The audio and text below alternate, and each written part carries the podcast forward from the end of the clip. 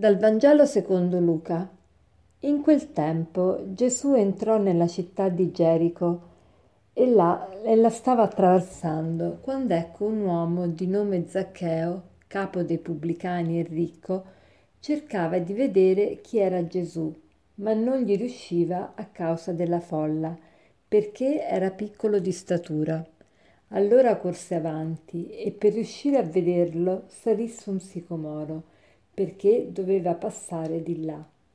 Quando giunse sul luogo, Gesù alzò lo sguardo e gli disse, Zaccheo, scendi subito, perché oggi devo fermarmi a casa tua. Scese in fretta e lo accolse pieno di gioia. Vedendo ciò tutti mormoravano, è entrato in casa di un peccatore.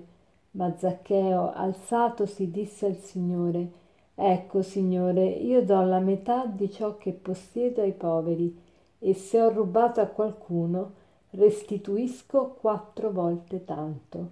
Gesù gli rispose, Oggi per questa casa è venuta la salvezza, perché anch'egli è figlio di Abramo. Il figlio dell'uomo infatti è venuto a cercare e a salvare ciò che era perduto.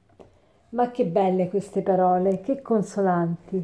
Il figlio dell'uomo è venuto a cercare e a salvare ciò che era perduto.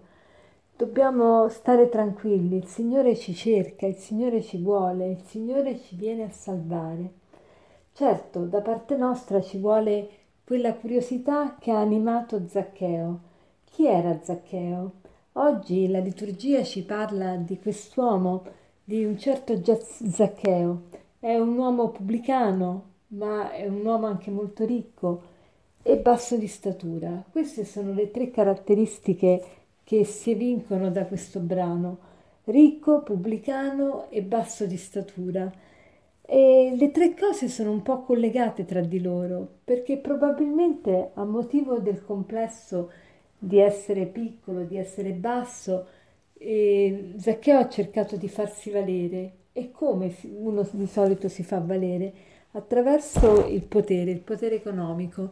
È diventato potente, è diventato ricco, è diventato un pubblicano e, e così ha superato, o meglio, ha cercato di placare questa sua insoddisfazione, questa sua eh, insicurezza e complesso di inferiorità.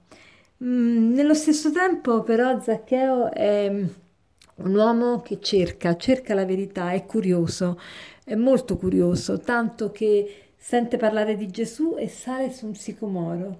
Pensate, pensate la scena, quest'uomo, un manager, un, un, un, uomo in alto, un uomo socialmente affermato, che si, si arrampica su un albero per vedere Gesù e, e poi pensate che figuraccia gli fa fare Gesù, perché Gesù davanti a tutti lo chiama per nome e dice Zaccheo, scendi subito perché oggi devo fermarmi a casa tua.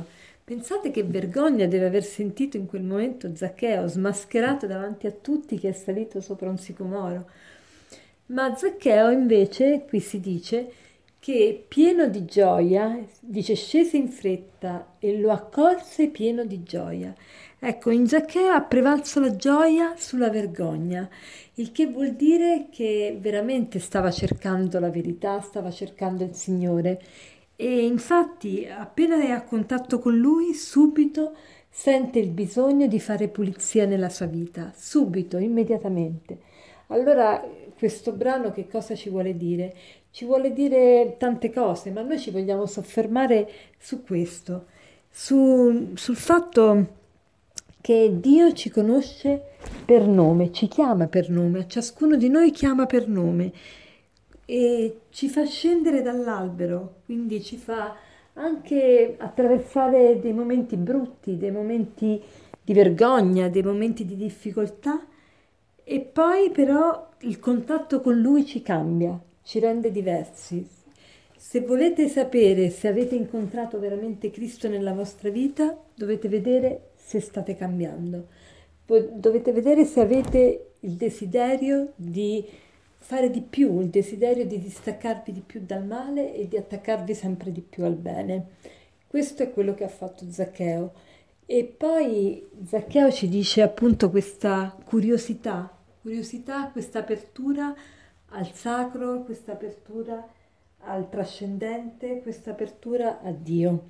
Allora oggi vogliamo fare tesoro di questo episodio del Vangelo e mm, anche noi vogliamo, come Zaccheo, invitare o meglio accogliere mm, Gesù che si autoinvita a casa nostra.